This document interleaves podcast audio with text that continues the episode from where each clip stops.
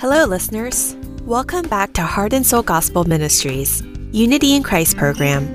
If this is your first time listening, my name is Christine Kim, and I'm the host of this program.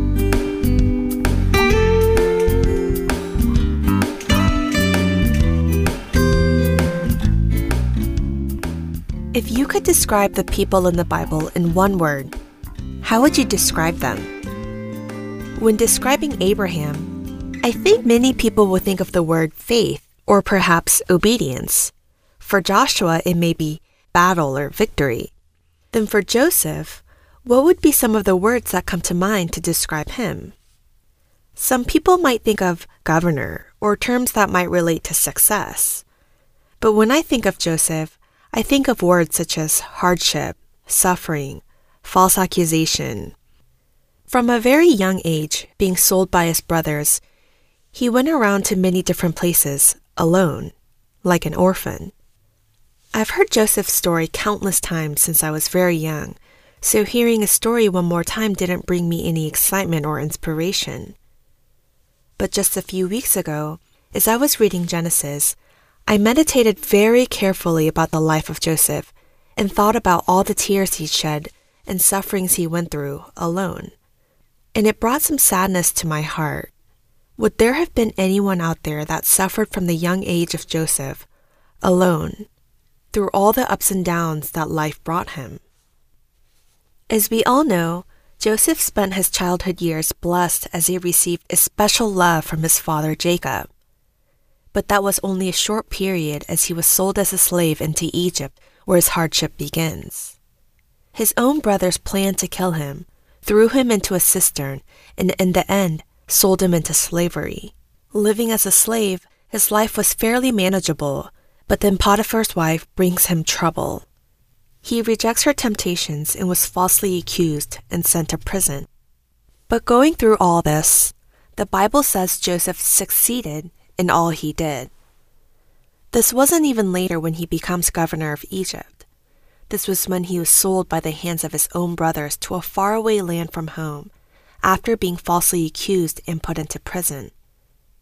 The Bible says the Lord gave him success in everything he did. It says in Genesis chapter 39, verse 1 through 2 When Joseph was taken to Egypt by the Ishmaelite traders, he was purchased by Potiphar, an Egyptian officer. Potiphar was captain of the guard for Pharaoh, the king of Egypt. The Lord was with Joseph, so he succeeded in everything he did as he served in the home of his Egyptian master. But in the same chapter in verses 20 through 23, it says, So he took Joseph and threw him into prison where the king's prisoners were held. And there he remained. But the Lord was with Joseph in the prison and showed him his faithful love. And the Lord made Joseph a favorite with the prison warden. Before long, the warden put Joseph in charge of all the other prisoners and over everything that happened in the prison. The warden had no worries because Joseph took care of everything. The Lord was with him and caused everything he did to succeed.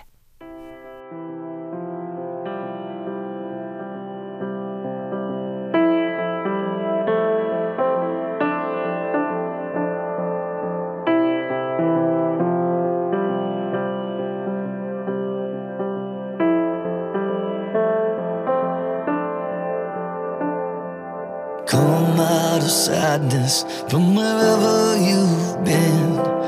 Come broken hearted, let rescue begin. Come find your mercy, oh sinner, come kneel. Earth has no sorrow that heaven can't heal. Earth has no sorrow that heaven can't heal. So lay down your lay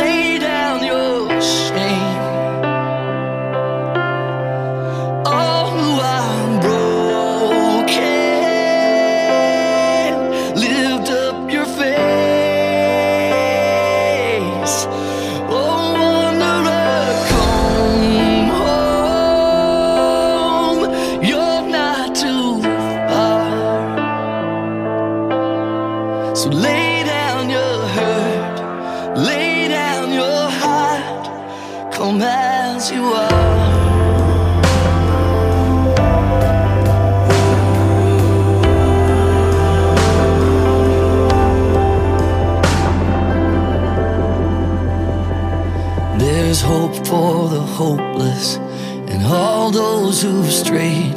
Come sit at the table, come taste the grace. There's rest for the weary, rest that endures.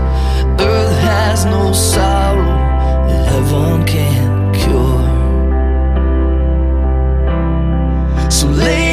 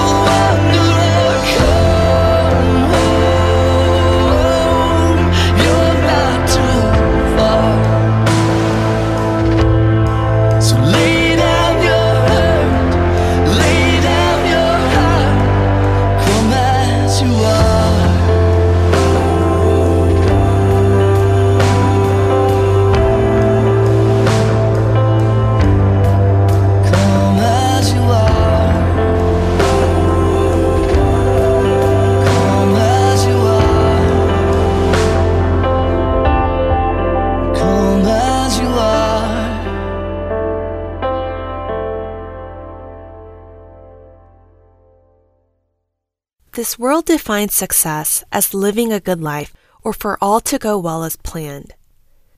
But if we apply this definition to Joseph's life, he wasn't successful at all. Being hated and despised by his brothers, sold as a slave into Egypt, the Bible says, the Lord was with Joseph, so he succeeded in everything he did as he served in the home of his Egyptian master. During serving, Potiphar's wife tried to deceive Joseph and gave him into temptation. But he rejected and later falsely accused and put into prison. And even then, the Bible says, the Lord was with him and caused everything he did to succeed. What is the meaning of success that the Bible refers to? It doesn't seem anywhere close to the same definition that this world provides. The Bible is telling us that success means that the Lord will be together with us, and that is, no matter what situation or circumstances I may be in. Thinking deeply into this, being successful is for God's will to be done under His providence. If you think about God's bigger plan for Joseph, through his sufferings and hardships, God was preparing him to be the governor of Egypt. But Joseph probably did not understand everything that had happened to him in that moment in time. But we see the goodness in God as he was always together with Joseph every step of the way, drawing the bigger picture for us to see. Every moment of our life is like a piece to a puzzle. Although we may not be able to see the final masterpiece and may not be able to understand the situation we may be in now, when we see the bigger picture He has drawn out for us, we will have nothing else to confess except that He is good. Whatever the circumstances may be, no matter how hard it may be, if God is with us through it all, then we have succeeded in all that we have done and all that we will do.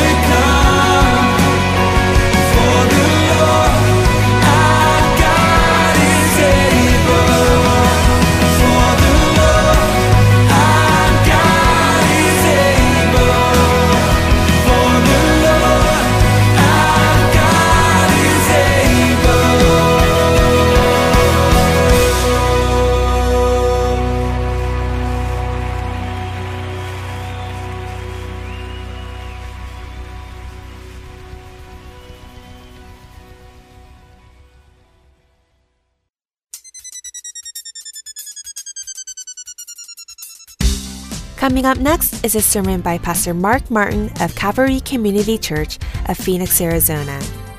Today's topic is Practicing to Love, Part 1, based on the scriptures of 1 John chapter 3, verse 19 through 24. I hope you have a blessed time as you join Pastor Mark Martin.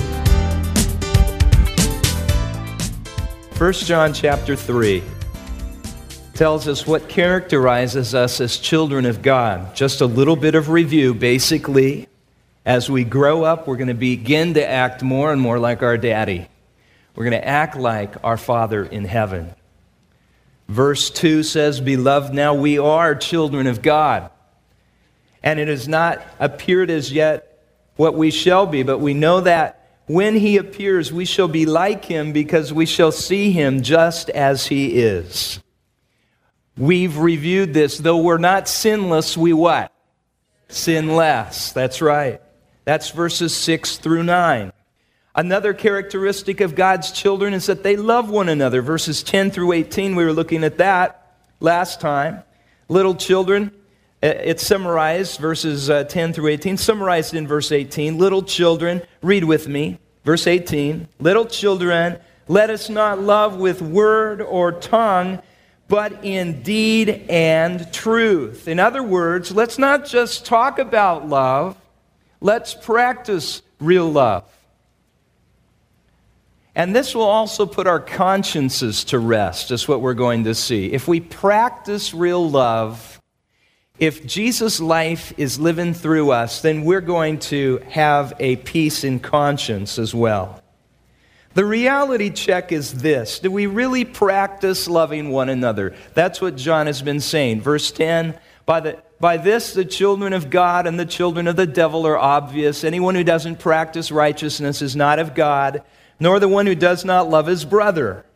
For this is the message which you have heard from the beginning. That's from the beginning of the pre- preaching of the gospel, that we should love one another, not as Cain, who was of the evil one and slew his brother.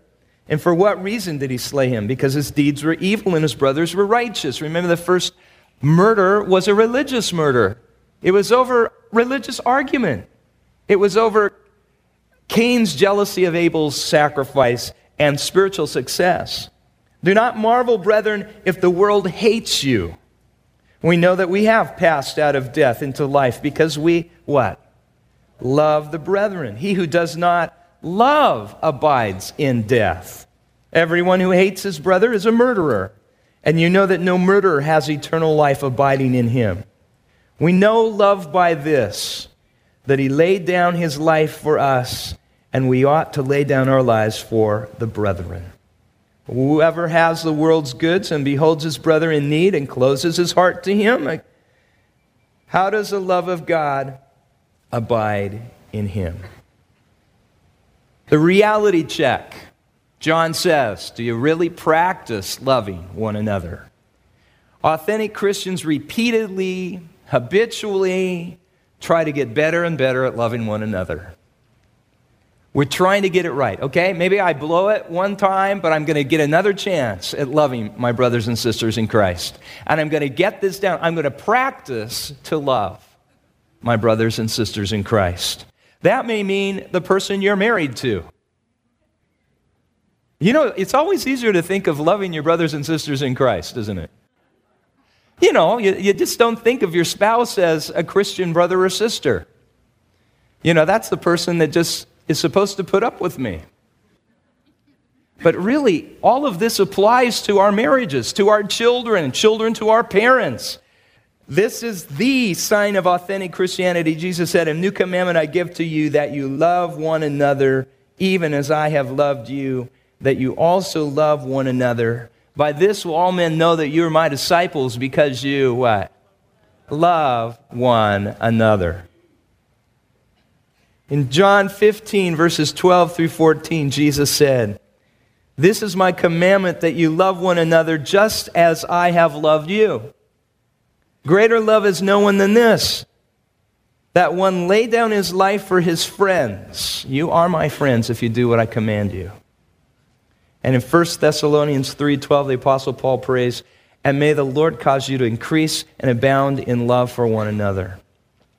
Peter tells us, I want you to twice in 1 Peter he says, "I want you to fervently love one another." That speaks of being hot-hearted, a hot flame of love burning for one another. Now, it's one thing to say love one another, but what does it look like practically? And I thought, well, I'll give you some, some ideas. And these are all found in the scripture I'm not going to give you scripture reference for each one, though every single one of them has a scripture reference. I just want to give you the idea, and I want you to hear, and maybe think. I was going to do this, but I'm not going to do it. But I was thinking, how many, when you hear it, do you think, yeah, that, that, that really appeals to me? Or that is really something the Lord's put in my heart. But I'm not going to have you raise your hand because it'd be up and down a lot. It might get to feeling goofy. But in your heart, you can raise your hand up and down, okay?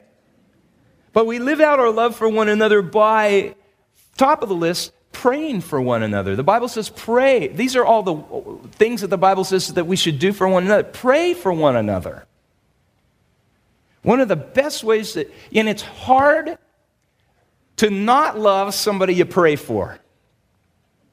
Let me put it this way it's hard to hate anybody that you pray for. And so if you know you're near that, that edge of getting near to de- despising someone, they've hurt you, etc., you know, all that stuff, then begin to pray for them. Pray God's blessing. Pray, pray that God would just work his will in their lives. You just can't do that and fall over the edge of hate because hate will always hurt you and it'll chain you to the person that you, you really don't want to be chained to. Pray for one another. Greet one another four times at least in the New Testament. The Apostle Paul admonishes us to greet one another. I love that. I can do my hands up on that one. And I, I, I like that. I like to hang around and say hi and hello and just that, that time that we have with one another before and after services and, and when you see somebody on the freeway with your Calvary decal or you see somebody in the store that you recognize and you say hi. You don't go, well, I don't want to say. Say hi to me if you see me. That's, that's biblical, and it's a form of loving one another. Be friendly, greet one another. It says give each other a holy kiss, but it's a cultural thing that doesn't translate the same. Be devoted to one another. Be devoted to one another. When we think of devotion, I think of the idea of spending time. I think of putting value in somebody. I think of hanging with and around. And, and so the Lord says, be devoted to one another. Your brothers and sisters in Christ are more important than other relationships because they're eternal relationships. And just like we talk about, well, there's family, there's my, the Lord, there's my, my spouse, there's my children, there's my church. Well, within your church family, the church is before the world. It's okay for us to say that. That's, that's a godly, that is really godly. Be devoted to one another. And that's, that's an act of love. That's the way we show our love. Uh, give preference to one another.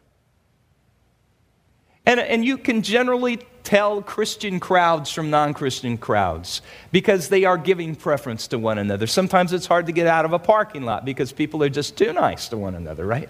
Oh, no, you go first. No, you. No, you. No, no, no, no. No, but you have right away. I mean, no, no, no, no, really. You know, and it's like, would somebody please move? But there is this deferring to one another, giving preference. No, you. You know, I, you're, you, you, you. I'd rather have you go. I'd rather have you have than me. That's that's the idea of preference, putting one another first. Putting somebody before yourself. Whoa, isn't that different than the world? Who does the world say to put number one? Now, all the books, all the shows on television, all the self help stuff is hey, you got to take care of yourself. But the Bible says the way to really have a fruitful life and a happy life and fulfilled life is to take care of others and to put other people first. That's the way of the Master. That's the way of Jesus. Live in harmony with one another. The Bible tells us to live harmoniously with one another. We don't all have to sound the, the same. If, how many of you know something about music? okay. How many of you like music? Okay. Yeah. Okay. And, and when we have music, we realize that it's not all just one note, but there, there are variations of notes to make chords and they harmonize and they sound good. And so we don't have to be all the same note. We're not all C's, we're not all E's, we're not all G's, but you put us together, C, E, G, it sounds really great. And, and the same, you know, God will put us together in harmony. And there's nothing like hearing many people singing, living in harmony. Okay. I also want to make sure that you know, if everybody else is singing, I wonder. I remember one time I went to a big church here in town. They were having a um, a program, and the kids were singing, and and they had all the cameras on, and they were videotaping it for television broadcast later. And it was uh, just a sweet children's choir, huge children's choir. And the choir was beautiful, every, and it's going along, all except for one little guy who everybody was singing, ah, da, da, da, and he was, ah, ah, ah, ah, you know, it was just like, oh, and he was right near a mic. And we never saw that on TV. The whole thing was like scrapped, you know, because of one person singing out of harmony. It was cute, but it was kind of sad at the same time. But when you grow up, it's not cute anymore. People think, you know, there's something wrong. So if you're the only one singing on that, and it doesn't sound good with all the other brothers and sisters, chances are it's not everybody else singing the wrong note. Then the Bible says that we ought to build one another up. And this is another really cool way to show our love for one another. Because he says, look, practice it. Practice love. And so it's one thing for, I know we think, okay, love, and it's just like love, L U V, you know, love. So how do we do it? How do I do love? How do I love? How do I practice to love? Because we have to almost say it differently to get love. We can just say, love one another. Okay, but I don't get that anymore. How do I practice to love? Okay, by building one another up. When you see somebody, you go, hey, you know, you're a blessing to me. You see somebody and you encourage them in the Lord. Maybe you've read a verse and, and you just feel like you're just being friendly. I'm really, frankly, the greeting one another is building somebody up. Oh, there's so many ways that you can build people up. Give them a phone call if you haven't seen them. Let them know that you miss them. Give a card to them. Somebody's grieving, like we hear. Send a note to the church. You know, there's just so many ways to build one another up. Don't get tired ever of doing that. And people are drawn to people who build them up. So you'll find yourself also being encouraged because you encourage other people. Accept one another. Accept one another. That's A C C, not E X. Accept one another. We're not all going to be the same, and we're going to have, you know, our various backgrounds, and somebody's not going to dress the way you like, or somebody's not going to talk. You know, we're all coming in at different stages into this Jesus experience. So we have to have a whole lot of acceptance. Now, that doesn't mean there aren't any standards and there aren't any, you know, there's no kind of a common basis for, for what we all kind of agree on. But there's a whole lot of room for us to not be judging one another. So we just kind of have to back off a little and, and be very accepting, like we would want to be accepted admonish and warn one another. Now, this kind of is the other side of things. There is a time when the most loving thing you can do to somebody is say, Whoa, you got to watch out because if you continue the way you're heading, you're going to crash. It's going to mess your life up. I just want to I just want to encourage it. You know, you, you do this and generally, you know, you kind of earn the right in someone's life to say that. But it is a loving thing to warn. And uh, you want to do it with love and do it in gentleness and meekness, considering yourself, because it could be you that somebody might want to warn about something. But just be careful about that, that we don't offend as we warn. Because if you don't do if you don't do warning the right way, then people won't heed you because they're offended by you. You know what I'm saying? Those, you'll be the reason. Well, they were so rude to me. And you know, you just want to get you out of the way so it's really just the Lord and the issue and not the messenger. Wait. Wait for one another. There was the issue in the New Testament church where they were all uh, getting together, and, and some people got off work later. This is kind of a paraphrase of it, but it's really what it was. And they were having the Lord's Supper and not waiting for one another. And the Apostle Paul admonishes the, the Corinthians. He says, Look, you should wait for one another.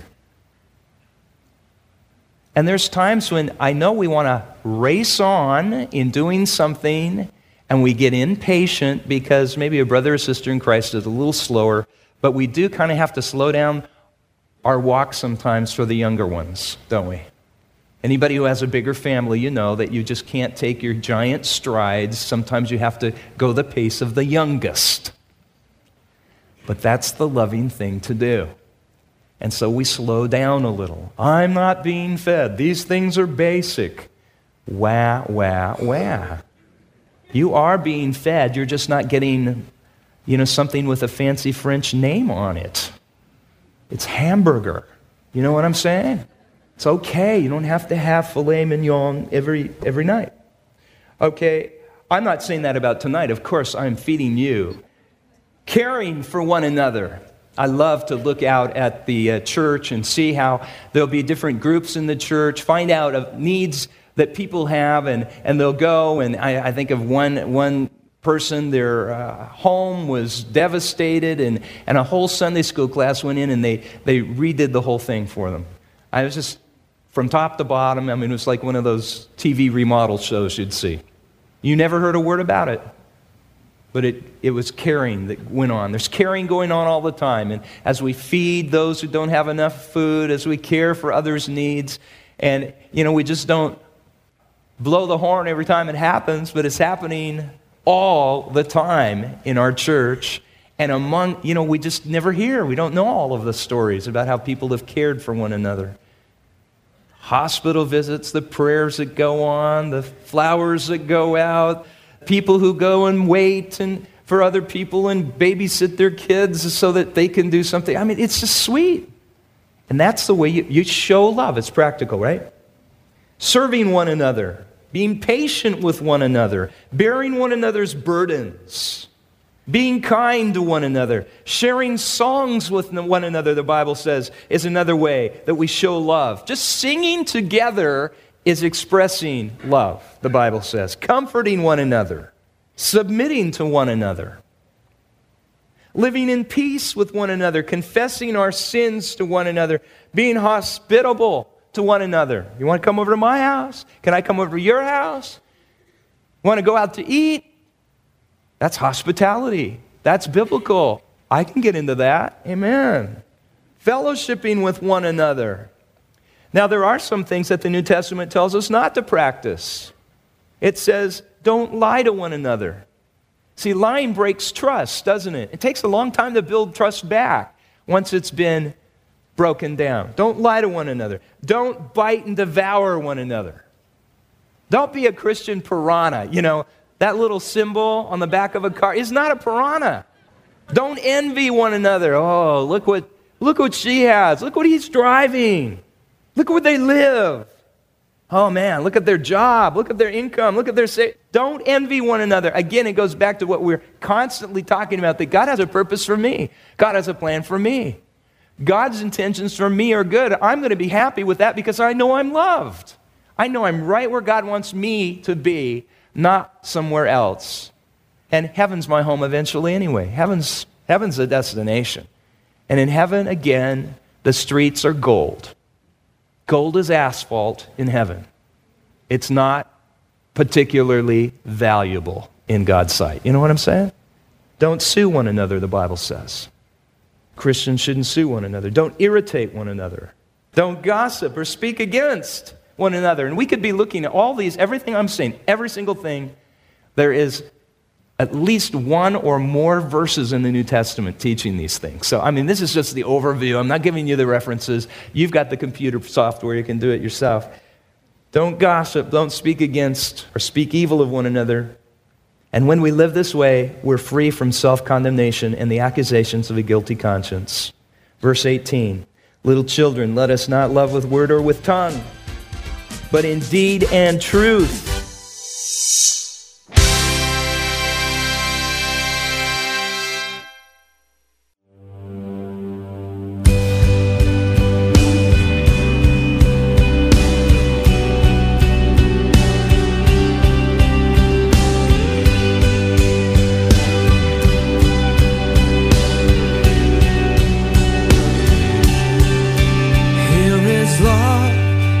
just as the ocean, loving kindness as the flood. When the Prince of Life, our ransom, shed for us his precious blood.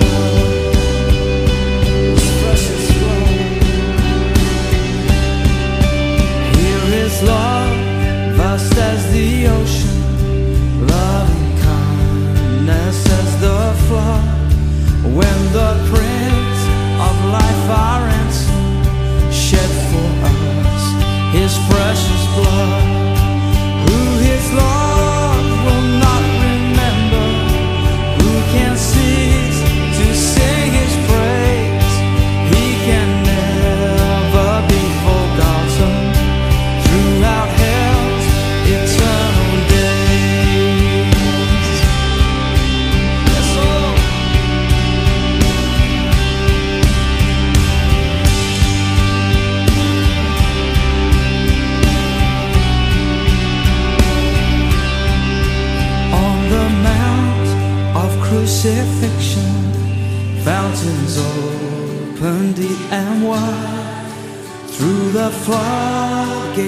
God's mercy flowed a vast and gracious tide. Grace and love, like mighty rivers, poured in steps from above.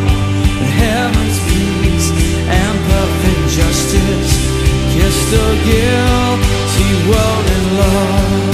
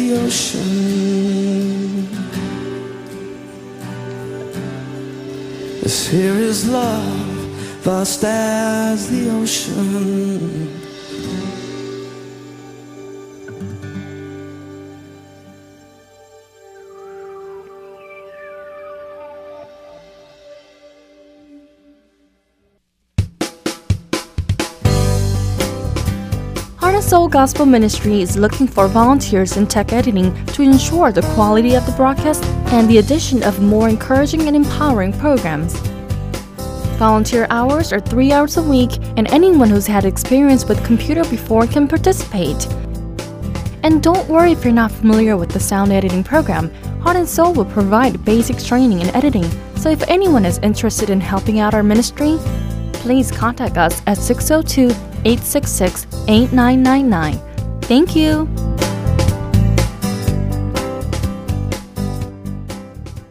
There are people who gave up their lives in honor of Christ who gave us our everlasting life. Continued is the story of the many people who endured their life with faith, titled The Voice of the Martyrs.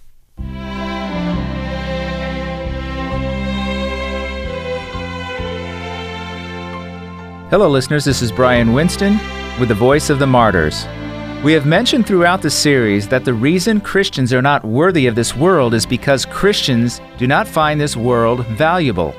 Because they do not see the value in this world, they find no hope in it.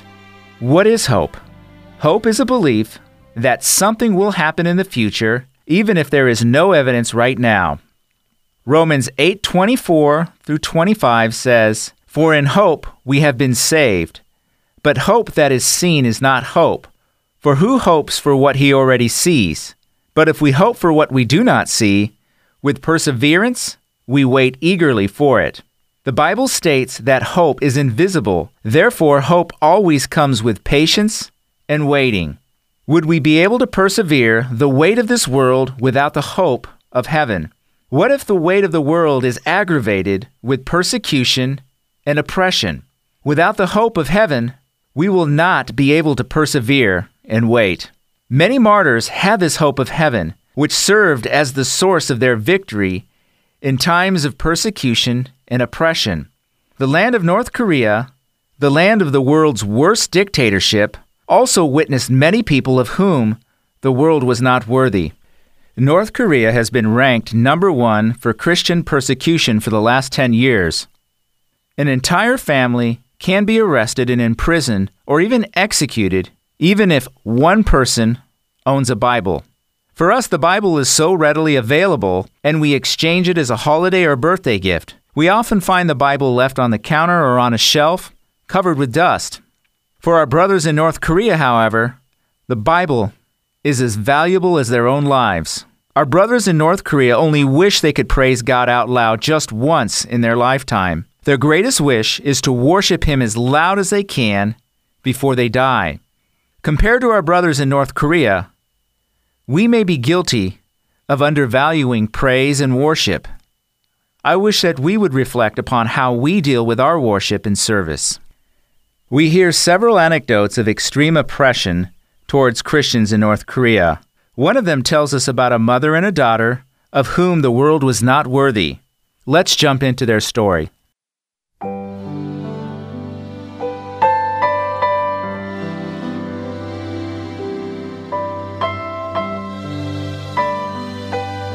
That morning, the North Korean Communist Army arrested 25 Christians, including a Bible study teacher and her daughter.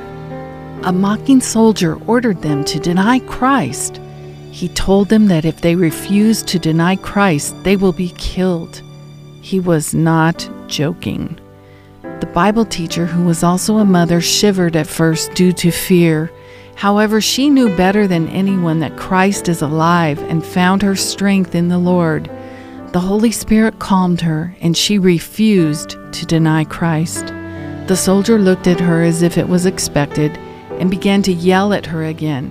With the cruelest smile on his face, he ordered her to deny Christ or he would kill her daughter. Her daughter, knowing that her mother loved her dearly, looked up to see her mother's face and held her mother's hand firmly. The Bible teacher looked down to see her daughter's face and told her daughter with a firm, peaceful voice, My lovely daughter, I will see you in heaven later tonight. The Communist Army dragged the 25 Christians to a road construction site and had them lie down in front of a rolled roller. One of the communist soldiers again ordered the group to deny Jesus' name, but the Christians refused. the heavy roller began to roll, and people began to praise God, singing a hymn together.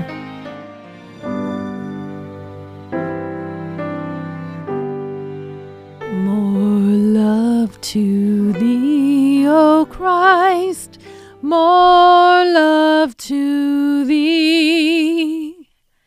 Hear thou the prayer I make on bended knee.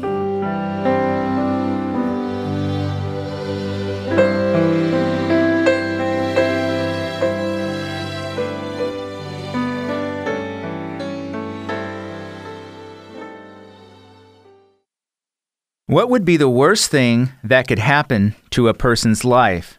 Many people think that death is the worst thing that can happen. The world tries to scare us with death. For Christians, though, the worst thing that can happen to us is to be separated from God and suffer in hell eternally. What would be the best thing that can happen to a person's life then? Many will say becoming rich, famous, or powerful. The world, therefore, tempts us with wealth, fame, and power. For Christians, however, the best thing that can happen is to stand before our Lord face to face. That is why, for Christians, death means reunion with Jesus. For Christians, death brings joy. The story of the mother and the daughter who left this world in Goksan, North Korea, had a sad ending. Yet for the two, it brought a happy ending because they finally could be with our Lord. My lovely daughter, I will see you at heaven later tonight. This one line tells us that owned the hope of heaven. I wish we will all share this same hope. Thank you for listening, and I'll see you again next week. God bless.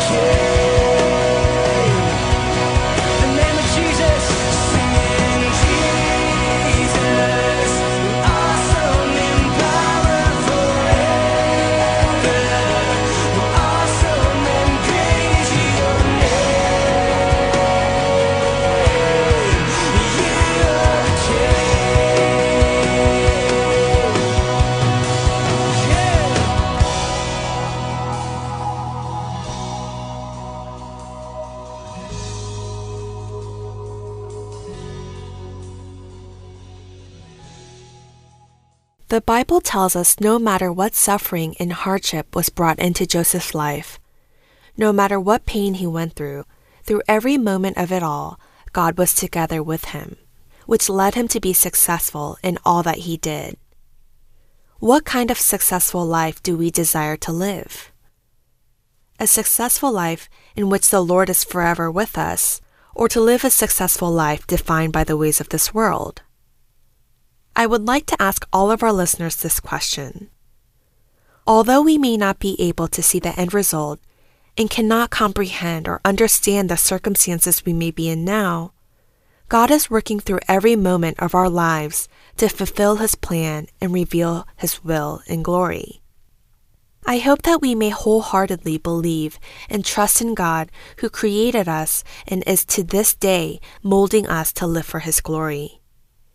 We will now wrap up Unity in Christ. Thank you for listening, as it has been my pleasure. I hope to see you this time again next week, and God bless.